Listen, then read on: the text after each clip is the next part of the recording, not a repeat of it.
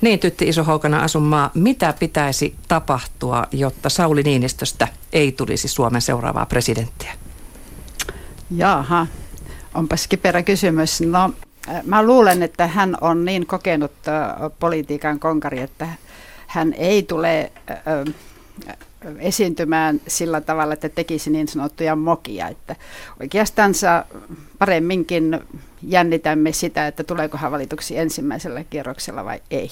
Eli mitään paljastuksia et pelkää, että, että löytyy Niinistön jostain menneisyydestä? Mä luulen, että ne olisi löydetty kuusi vuotta sitten jo, ja tällä kuuden vuoden aikaperspektiivillä hän on ollut aika paljon esillä julkisuudessa, ja me tiedämme hänen ne salaiset jutut jo. Eli tarkoittaako tämä sitä, että olet sitä mieltä, että hänet tullaan valitsemaan joka tapauksessa? No, hän on hyvin todennäköinen vaihtoehto. No mitä Stopiantti sanoo, tuleeko jotain ihmeellistä tapahtumaan? Niin, tota, jotta radio-ohjelmaan saataisiin vähän, vähän tota väriä, niin voisi sanoa sillä, että siis mitä tapahtuu, jotta Sauli Niinistöstä ei tule presidenttiä, on se, että Vladimir Putinista tulisi presidentti meille. Kyllä. Tässä hieman komppaan, komppaan toista politiikan kommentaattori Jussi Lähdettä, joka esitti tämmöisiä arvioita, ei aivan näillä sanoilla, mutta tähän suuntaan aiemmin tuolla TVn puolella. Eli todennäköistä on, että Sauli Niinistöstä tulee presidentti, eli jännitys tiivistyy nyt siihen, että kuka on toisella kierroksella, jos ja kun mm. se toinen kierros tulee. Tämä vaalikampanja on ollut aika säyseää, semmoista loanheittoa, kun mä tuossa nyt näitä paljastuksia tavallaan yritin, yritin kaivella, niin, niin semmoista loanheittoa ei ole oikein näkynyt, vai oletteko te nähneet? Ei, se on varmasti niin. Niin kuin tämän kierroksen, näiden vaalien erikoisuus, mutta siihen varmasti vaikuttaa myöskin se, että useimmat näistä, tai melkein kaikkikin, ovat jo niin kuin tunnettuja poliitikkoja ja ja heille ei ole siis niin sanotusti mitään uutta, eli ja niitä vanhoja onneksi toimittajat eivät halua kerrata, vaan mennä niin kuin eteenpäin. Niin siis varmasti tämä on aivan totta näin, mutta ehkä sellainen huomio kannattaa myös tehdä, että tämä aika, jossa nyt näitä vaaleja käydään, on aika, aika niin kuin vaikea. Siis euron kriisi, eletään tietyllä tavalla veitsenterässä niin Euroopassa kuin vähän vähän muuallakin ja ehkä sen takia halutaan niin pitäytyä kampanjaväki, niin sanottu likaisten temppujen osasto pitäytyy taustalla, ettei, ettei nouse esille. Mä väittäisin näin, että jos elettäisiin iloista nousukautta, jossa olisi hupa dupa ja diipa dapa, niin, niin silloin varmasti olisi, olisi herkkyyttä nousta tämmöisiin lo, lokakampanjoihin. Mutta sitten, että missä menee se raja, että jos, jos kiven kova väännetään tai esitetään näin, että joo, että Lipponen on oikeammalla kuin Niinistö, niin on, onko se heittoa vai mitä se on? Että kyllä mä edelleen Lipposta pidän tiukasti vasemmistolaisena ehdokkaana – Niinistö oikeistolaisena, että, että minkälaisia niin rajoja tälle loanheitolle laitetaan, niin se on se toinen asia. Toinen, kyllä, niin, niin kyllä minusta toimittajat kumminkin ovat nyt hiukan erilaisia. Jos ajatellaan, että meillä on ilmestynyt yksi törkykirja, josta ei oikeastaan kansa edes tiedä, että se on ilmestynyt. Ja se on ollut varmaan näille tekijöilleen parille toimittajapojalle pettymys. Niin, siis tarkoitat Mäntyniemen pesäjakajia. No sehän on vaan komppausta ja hauskantekoa tästä Tamminiemen pesäjakajista ei semmoiset törkykirjat ole enää minkään ei, niin. arvoisia ei. kuin silloin 30 vuotta sitten, josta, josta tämä niin ponnistaa. Varmaan on näin ja, ja media on muuttunut sillä lailla, että on YouTubeit ja on, on tota, netti, netti tota, media olemassa, että semmoiseen paljastustyyppiseen mediapolitikointiin ei ole enää tavallaan saumaa kellään, kun se on kaikkien käytössä ja se on ympäröi meitä. Kyllä. Toisaalta sitten ehdokkaat itse ovat jonkin verran kritisoineet sen, mitä ovat uskaltaneet mediaa siitä, että media juoksuttaa heitä ja, ja juoksuttaa ihan tai kävellyttää UKK-testejä sun muita, että ollaan vähän viihteellisellä linjalla ja esimerkiksi vaalitentit vaikkapa Ylellä, niin kyllähän siellä aika paljon on asioita ohitettu ja puhuttu, puhuttu henkilöstä hyvinkin niin kuin suorasukaisesti ja todettu, että voiko sivari homomies tulla presidentiksi ja tavallaan sitä osastoa on ollut hirveästi. Eikö se häiritse teitä? No, olen siihen jo niin tottunut ja, ja tuntuu siltä, että, että yhä harvemmassa on sellaisia toimittajia, jotka jaksaa puurtaa niiden, niiden vaikeiden asioiden kanssa, koska se vaatii toimittajaltakin aivan valtavasti paneutumista ja hektistä seuraamista ja, ja niin edespäin. Että ja yleisö ei sitten tahdo jaksaa, jos ei toimittaja osaa taas yksinkertaista. Että se on niin vaikeaa se asiapuoli, mutta siihen tietysti pitäisi pyrkiä ja nyt ollaan kyllä kuitenkin oltu aika asiallisia. Niin, en mä sano sillä että häiritsee, mutta ehkä se on vaan sitten ajan kuva.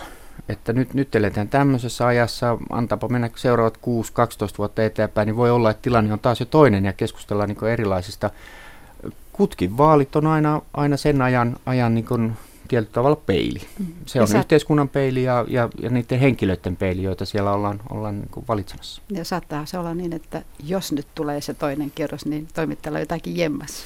Varmasti näin ja, ja riippuu tietysti siitä, että mikä se vastapuoli on, että minkälaisia niin asetelmia sit pystytään tekemään kontra Niinistö. No niin, kuka se on se vastapuoli, jos lähdetään siitä, että Niinistö on, on vaalien ykkönen, saa eniten ääniä ensimmäisellä kierroksella, mutta kuka saa toiseksi eniten, eli kuka, kuka on Niinistön siis vastapuoli? Niinistö saa 32,7 prosenttia. Aha, pannapa ylös. Pannapa ylös, katsotaan Joo. sitten. Tota, mutta meillähän on Tytin kanssa vaan niin yhdet äänet käytettävissä, että me ei ratkaista niin kahdestaan tätä. Voi olla, että meillä on vielä eri ehdokaskin, että siitä tulee tasapeli, mutta että en mä tiedä, olkaapa niin. hyvä vain. No kyllä tällä hetkellä näyttää siltä, että, että si, siinä on, on kolme henkilöä tavoittelemassa sitä toista sijaa kyllä selkeästi. Pohjois-Suomesta, jos ajatellaan, niin täältä ilman muuta tulee vain yksi kakkoseksi mutta kun koko maata ajatellaan, niin mahdollisuudet ovat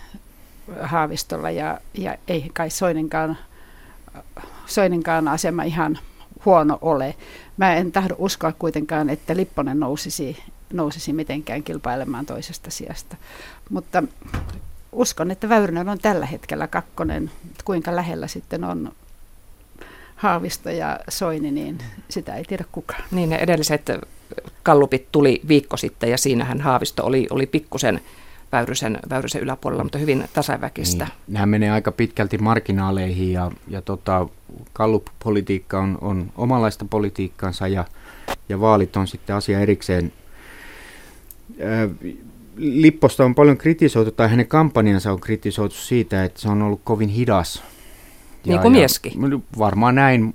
Kampanjapäällikkö luulisi olevan sen verran sukkela ja vikkelä, että, että tota jotain tapahtuisi. Onkohan nyt käynyt sitten niin demareilla, että, että kampanjointi on lähtenyt liian myöhään liikkeelle, että edessä loppukiri tulisi? Voi olla, että, että, että Lipponen ei pääse edes loppukirivaiheeseen, kun huomataan, että oho, jo, mm. mitäs ne meni jo ne vaalit. Ja näin, lu- näin saattaa hyvin olla. Mm, mutta mä luulen kuitenkin, että, että Lipponen on näistä ehdokkaista siis sellainen – sellainen, miten mä sen kar, karhumainen jotenkin, että köntystelijä. Mm. Eli hänessä ei ole sitä drivea. Hänhän on valtiomies ilman muuta mm. ja, ja valtiomies niin kuin imago hänessä on, mutta hänessä on sitten sitä jotakin, joka erottuu sitten negatiivisesti. Niin siis Lipponen ei ole niin tämän ajan ei niin. Se olisi sopinut varmaan 80-luvulle ja, ja ehkä vielä 90-luvullekin niin ehdokkaaksi Kyllä. tämmöisenä hahmona kuin hän on nyt. Ja varmaan olisi tullut valittu. Mutta nyt tässä ajassa eletään vähän toisenlaista politiikkaa ja, ja voi olla, että myös hänen tämä kronologinen ikäänkin on tässä sitten vaikuttava tekijä. Mm. Tytiltä on kyllä pakko puhua, vaikka tässä olet asiantuntijan roolissa, mutta kun olet keskustan pitkäaikainen kansanedustaja ja ministeri, mm. niin, niin kuinka vastentahtoista se Väyrysen taakse meneminen on keskustan väelle ollut? No ei, ei meneekö? se, ei se, meneekö? Niin ja mene, meneekö? Niin. Mm. Niin Joo, ei se sit, siis keskustan äh, sisäistä liikettä äh, tuntivana, niin tässä on toimi, toimittu just niin kuin keskusta toimii. Eli keskusta käy aina rajuja, railakkaita julkisia keskusteluja henkilöistä. Se on siis, niin kuin keskustalaiset rakastavat sitä henkilökeskustelua. Ja sen jälkeen, kun on päätös tehty, niin tässäkin tapauksessa toimitaan tämän vanhan valtiomies virolaisen ohjeiden mukaan pulinat, pulinat pois, pois ja töihin. Ja. ja nyt on ollut aivan niin kuin ihmeellistä katsoa, miten keskustalaiset ovat niin kuin innolla tehneet vaalityötä ja tekevät vaalityötä. Nyt, nyt tuota, ulkopuolisen tarkkailijan roolissa olisi mielenkiintoista kysyä, että mistä keskusteltiin, kun keskusteltiin Väyrysen ehdokkuudesta. Herra Estes, kun ei ollut ketään, ketä olisi edes vastaehdokkaana ollut. Olihan ja, siellä niitä vastaehdokasehdokkaita vaikka bo, kuinka bo, paljon. Joo, ja keskustelivat, keskustelivat kyllä, heistä. Kyllä, joo. mutta ei, ei tullut vaalia, ei tullut sellaista julkista keskustelua, kun, mihin nyt viittaat vaikka Väyrysen ja, anteeksi, Virolaisen ja Karjalaisen kanssa joskus takavuosina. Ja sen jälkeen tämä on ollut aika lailla niin yksi tuumasta tämä keskustalaisten meininki. Ja nyt tilanne, jossa ei ole ollut edes vaalia, niin kyllä, kyllä jotenkin niin kuin, äh, tanssilla vai hätävaraa vai mikä, kun ei se oikein pappilakas siihen sovi. Et retropaavo. Vintake. Vintake. Hänhän on toinen tällainen valtiomieshahmo ja, mm. ja kokemus on aivan siis toden totta, niin kuin CV on kunnossa voidaan sanoa. Mutta mitä tekee puolueen imakolle tämä? Tämä on mielenkiintoista no, nähdä. Tässä on niin kuin sillä tavalla kuitenkin mielenkiintoinen ilmiö löydet, löydetty tai löytymässä näiden vaalien tiimoilta, että Väyrynen on onnistunut niin kuin palauttamaan keskustalaisten mieliin, mitkä asiat ovat keskustalle tärkeitä, mm. jotka vähän niin kuin unohtuivat, kun keskusta oli kahdeksan vuotta hallituspuolueena. Niin nyt näitä perusasioita Väyrynen on julistanut siellä, kun hän on kulkenut joka kunnan läpi. Eli ja sillä tavalla, toimivan puheenjohtajiston alta maata ja... E- ei se sitä ole, vaan hän, hän tavallaan muistuttaa, mitä, mitä keskusta on.